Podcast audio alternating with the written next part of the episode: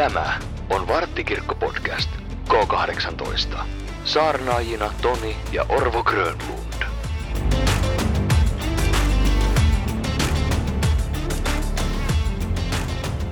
Ja tänäänkin Varttikirkon alttarilla isä ja poika, pyhä henki, Orvo ja Toni täällä. Moi kuuntelijat. Moi kuuntelijat, moi. Teitä onkin jo sadoittain, ellei tuhansittain, mitä on Spotifyn kuuntelijalistoja uskominen. Ja tämä oli kevennys. Varttikirkko K18 podcast. Käydään, käydään vielä vähän, vähän tätä nimihommaa tässä silleen läpi, että vartti on tosiaan se meidän aikamäärä. Tämä nyt on vähän itsensä toistamista, mutta minkäs teet, kun päässä ei liiku paljon mitään, niin silloin se toisto syntyy siitä.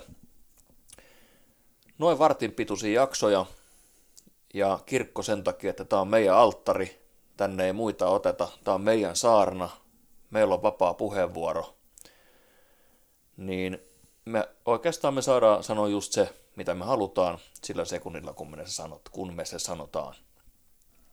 Eli varttikirkko lähtee tästä.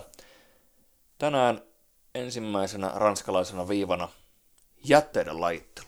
No niin. Lajitteleeko Orvo jätteet? Kyllä, täällä kotona lajitellaan. Meillä on metallille oma, sitten meillä on biojätteelle oma ja talousjätteelle ja muoville. Kyllä me Armaani kanssa laittelemme. Onko se sun mielestä hankalaa, onko se tehty vaikeaksi? No tässä päivällä puhuttiin siitä, kun jätteiden keräysauto tulee, että tuolla on kuusi eri pömpeli tuolla jätteen per keräyskatoksessa ja ne kuitenkin laitetaan samaa kippilaitteeseen ja kipataan sinne, mutta niinhän se sanoo, että siellä on eri säiliöt niille biojätteelle sekä talousjätteelle näille, että minun on uskominen, mitä sinä sanoit. Joo, sanon siis, että on olemassa sellainen pakkaava jäteauto, missä yhdessä autossa on mahdollisuus kipata sekä kaatopaikkajäte että biojäte ikään kuin samalla reissulla, mutta ne menee siinä autossa eri säiliöihin. Hmm. Ja sitten on sitten taas sellaisia autoja, että jos tänään kerätään pahvit, niin sitten lenkin jälkeen käydään tyhjennyksellä ja huomenna lähdetään keräämään vaikka biojätteet ja ylihuomeen kerätään kaatopaikkajätteet. Mm. Mutta sinunkaan oli äsken puhetta myöskin siitä, että joskus näkee sellaista, että jos tänään on energiajakeen kiertolenkki, niin sitten sinne hupsista keikkaa kipatakin pahvit saman reissun, niin ei tarvitsekaan enää huomenna tulla käymään sillä pahvilenkillä siinä samassa pihassa. No niin, sinä kerroit. Joo, mutta ei kerrota kellekään muuta. Ei, tästä ollaan ehdottomasti vaiti. Tämä on tota, tämä jätteiden laitteluhan, niin tämä on mun mielestä vähän lähtenyt sille räpylästä. Eli tämä on vähän sama, sama tota ilmiö kuin aikanaan, niin kuin sunkaan oli puhetta tuossa pari päivää sitten siitä, että kun ennen vanhaan, en, vanhaan hyvään aikaan oli kaupassa vain maito. Joo, kyllä. Tänä päivänä on 20 eri laatua. Ja vielä ei ole kaikille sopivaa niin ennen vanhaa kaikki roskat lyötiin samaa lodiuu ja yksi auto kävi ne hakemassa, niin tänä päivänä meillä on kaatopaikkajäte, eli niin sanottu loppujae. Sitten meillä on se pahvi, sitten meillä on kartonki. Minä on vielä kertaa, keltää saanut vastausta siihen, että mitä eroa on pahvilla ja kartongilla. Ne on sama. Pahvi ja kartonki on niin kuin sama. Niin. Sitten meillä on muovijäte, sitten meillä on se metallijäte, en ole ihan varma sanoinko äsken jo biojätteen. Sitten meillä on lehtikeräys. Sitten meillä on tota mahdollisuus tosiaan laittaa ne metallit ja lasit. Paristot minä ymmärrän, koska ne on ympäristölle vaarallisia. Mm. Ne on eläimille ja ihmisillekin vaarallisia. Sen minä ymmärrän, että niiden kanssa ollaan tarkkoja. Niin pitää ollakin. Totta kai. Ja ennemmin ne lasitkin sinne keräykseen kuin se, että heitellään tonne kadulle ne rikki ja ihmiset ja koirat talloo jalkansa niihin. Mutta mun mielestä tämä on niin kuin, okei, okay, onhan Suomi ja Eurooppa edelläkävijä tuossa jätteiden lajittelussa, ja hyvä niin, mutta minä itse kokeilin tota muovia lajittelua tuossa about vuosi sitten. Se oli hetken aikaa kiva. Hmm. Ja loppujätteen määrähän väheni noin puolella. Mutta kun tuossa on sellainen tilanne, että kun siihen roskikseen, mihin minä laitan minun roskani, niin siihen tulee kolmesta muustakin talosta roskat. Niin se tilanne meni vähän niin kuin siihen, että miksi mä ottaisin ne muovit sieltä loppujätteestä pois, kun ei ne muut ota. Se on hämmästyttävää. Onko, onko lukutaidottomia ihmisiä niin paljon? Öö, siis sinne loppujätteeseen saa käytännössä pistää kaiken. Mutta se, että kun minä itse yritin vähentää nimenomaan sit loppujätteen määrää sillä, että me otan sen muovin erikseen ja vien itse sen muovin vaikka prisman taakse sinne puristimään. Hmm. Mutta se, että kun ne, ne muut roskiksen käyttäjät ei välttämättä nähneet sitä vaivaa, että vietä se muovi jonnekin muualle kuin siihen meidän roskasäiliöön. Niin se, että minä niin koin itse asian niin, että en minä, minä pysty pelastamaan yksin maailmaa. Mutta sitten jos miljardi ihmistä tuon saman, niin se olisi eri juttu. Näin se menee, näin se menee. Ja sitten yksi, minkä me on tuossa tajunnut myöskin, niin jäteyhtiöt, niin kuin nyt Kymenlaakson alueella meillä on Kymenlaakson jäte, ja sitten meillä on Kymenlaakson jäte on kilpailuttanut niitä urakoita eri aliurakoitsijoille, eli näille kuljetusyhtiöille, mitä on muun muassa, joskus oli Kouvolan seudulla sellainen kuin Sihvari, ja nykyään toimii Lassilla Tikanoja, ja toimii JEP, eli jätehuolto Erkki Parkkinen. Niin minusta vähän tuntuu, että se on mennyt siihen, siitä on tehty business, ennen kaikkea business. Mitä enemmän jätelajikkeita, niin sitä enemmän saadaan kuluttajilta rahaa. Eli nyt jos teilläkin olisi roskiskatoksessa vain yksi tai kaksi jäteastiaa, ja ne kummatkin on sille kaatopaikkajätteelle. Hmm. Mutta nyt kun siellä onkin yhtäkkiä kuusi astiaa, tai vaikka seitsemän, ja jokaisen tyhjennyksestä otetaan eri taksa, se on business. No, raha sinne liikkuu. Niin. Eli toisin sanoen paskasta rahaa, niinkö? No näinkin, näinkin. Seitsemän minuuttia alla jätteiden lajittelusta ollaan nyt puhuttu, tai siis seitsemän minuuttia tehty. Ja tota, olisiko tuohon jätteiden lajitteluun loppukaneettina semmoinen, että se on hyvä juttu, mutta olisi parempi, jos kaikki tekisi niin. No juuri sitä, että sen takia siellä säännöt on siellä seinällä, mitä, mitä laitetaan mihkäkin, mutta niin kun tässäkin pihalla monta kertaa tullut ihmeteltyä, että kun asuuko tässä tosiaan lukutaidottomia ihmisiä vai onko se kiusanteko vai mitä sun, että minä laitan sinne, mihinkä minä haluan. Eli oot siellä nähnyt sellaista, että niitä jätteitä ei laiteta oikeaan paikkaan? No näinkin on tapahtunut, näinkin on tapahtunut. Alright. Sanotaanko jätteiden laittelun osalta tähän väliin aamen? Aamen. Varttikirkko podcast. Ukrainan sota. Asia, mistä ei varmaan kukaan keksi mitään positiivista tai hyvää sanottavaa, mikä on hyvinkin ymmärrettävää. Venäjä aloitti hyökkäyssodan Ukrainaan muistaakseni helmikuussa 2022. Siitä on runsas vuosi aikaa. Joo, vähän, vähän runsas vuosi aikaa siitä ja mä muistan, kun sunkaan soiteltiin silloin noin viikko siitä, kun tämä Ukrainan sota oli puhjennut. Mä muistan vielä, missä me olimme. Olin Kouvolan Prismassa suorittamassa viikoittaisia ruokaostoksia ja me soitin sulle siitä, että, että mitä mieltä ja miten tämä sota saataisiin loppumaan näin sormia napsauttamalla lähestulkoon saman tien, niin meidän kummankin vastaus siihen oli se, että joku tyyppi pitäisi saada listittyä nyt. No näin se valitettavasti menee. Minkä takia, minkä takia kukaan ei ole tähän kyennyt? Onko siellä niin paljon ikään kuin kätyreitä? Onko siellä niin laaja hyväveliverkosto? Pel- pelätäänkö sitä?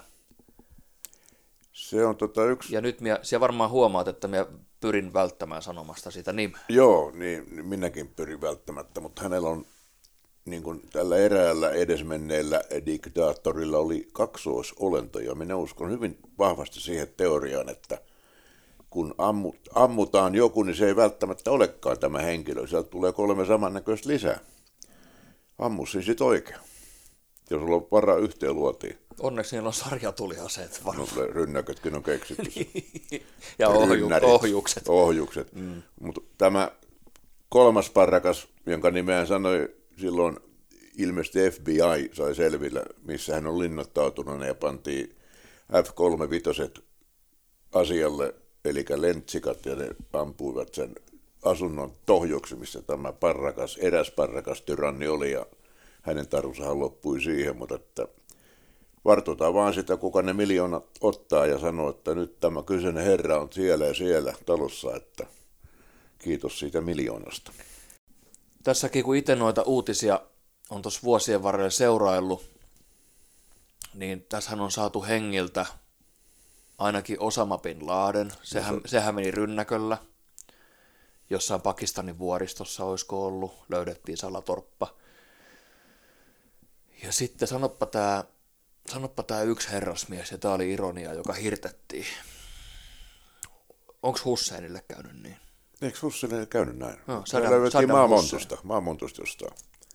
Revittiin sieltä ulos ja Ja... Revittiin sieltä ulos ja hirtettiin, ja sitten se näytettiin vielä uutisissa, kun se hirtettiin.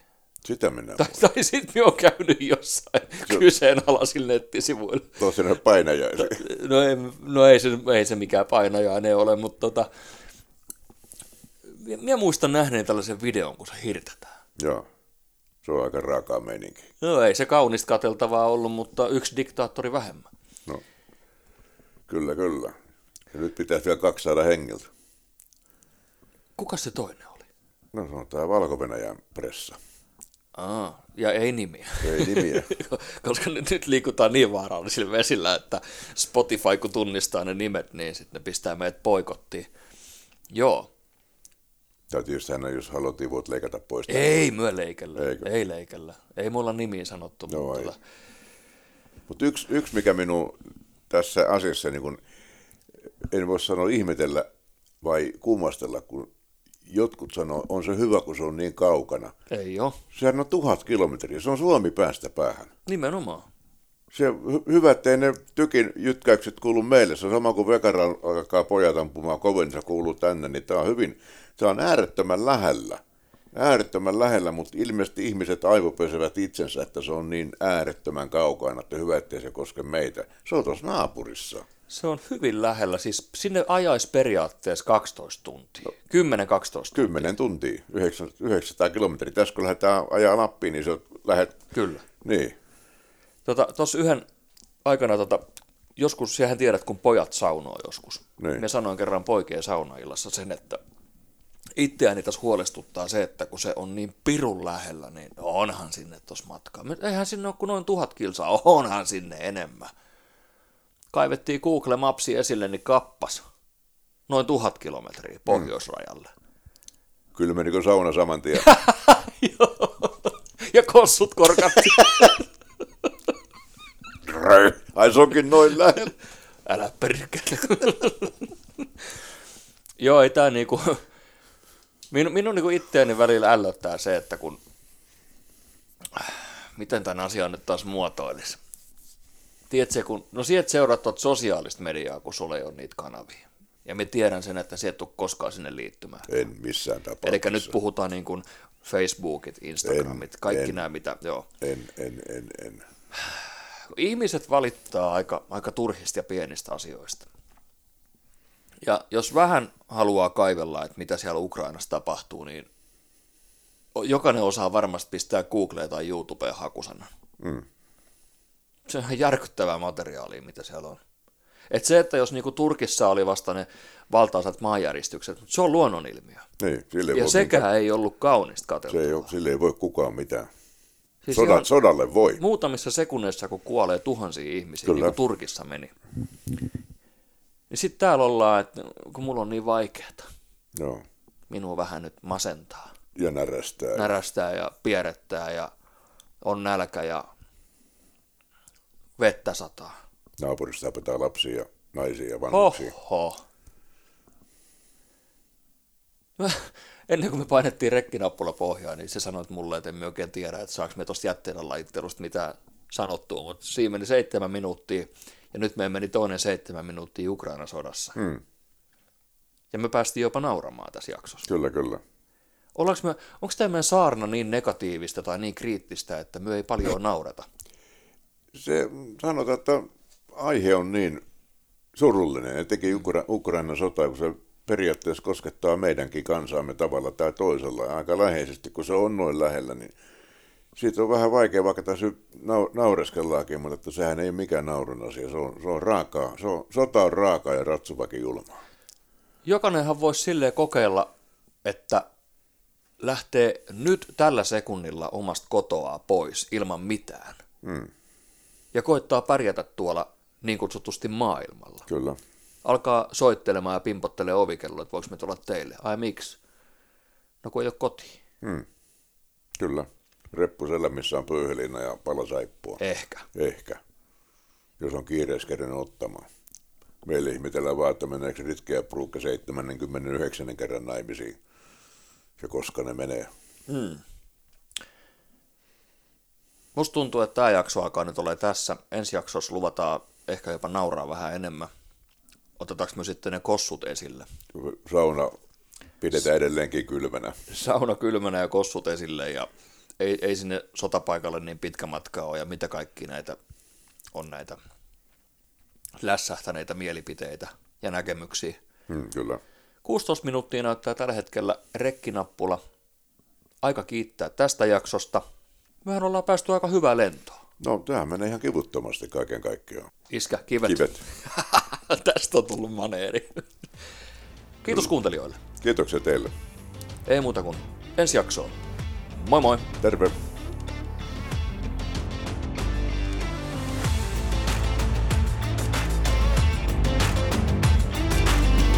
Kuuntelit juuri Varttikirkko-podcastin.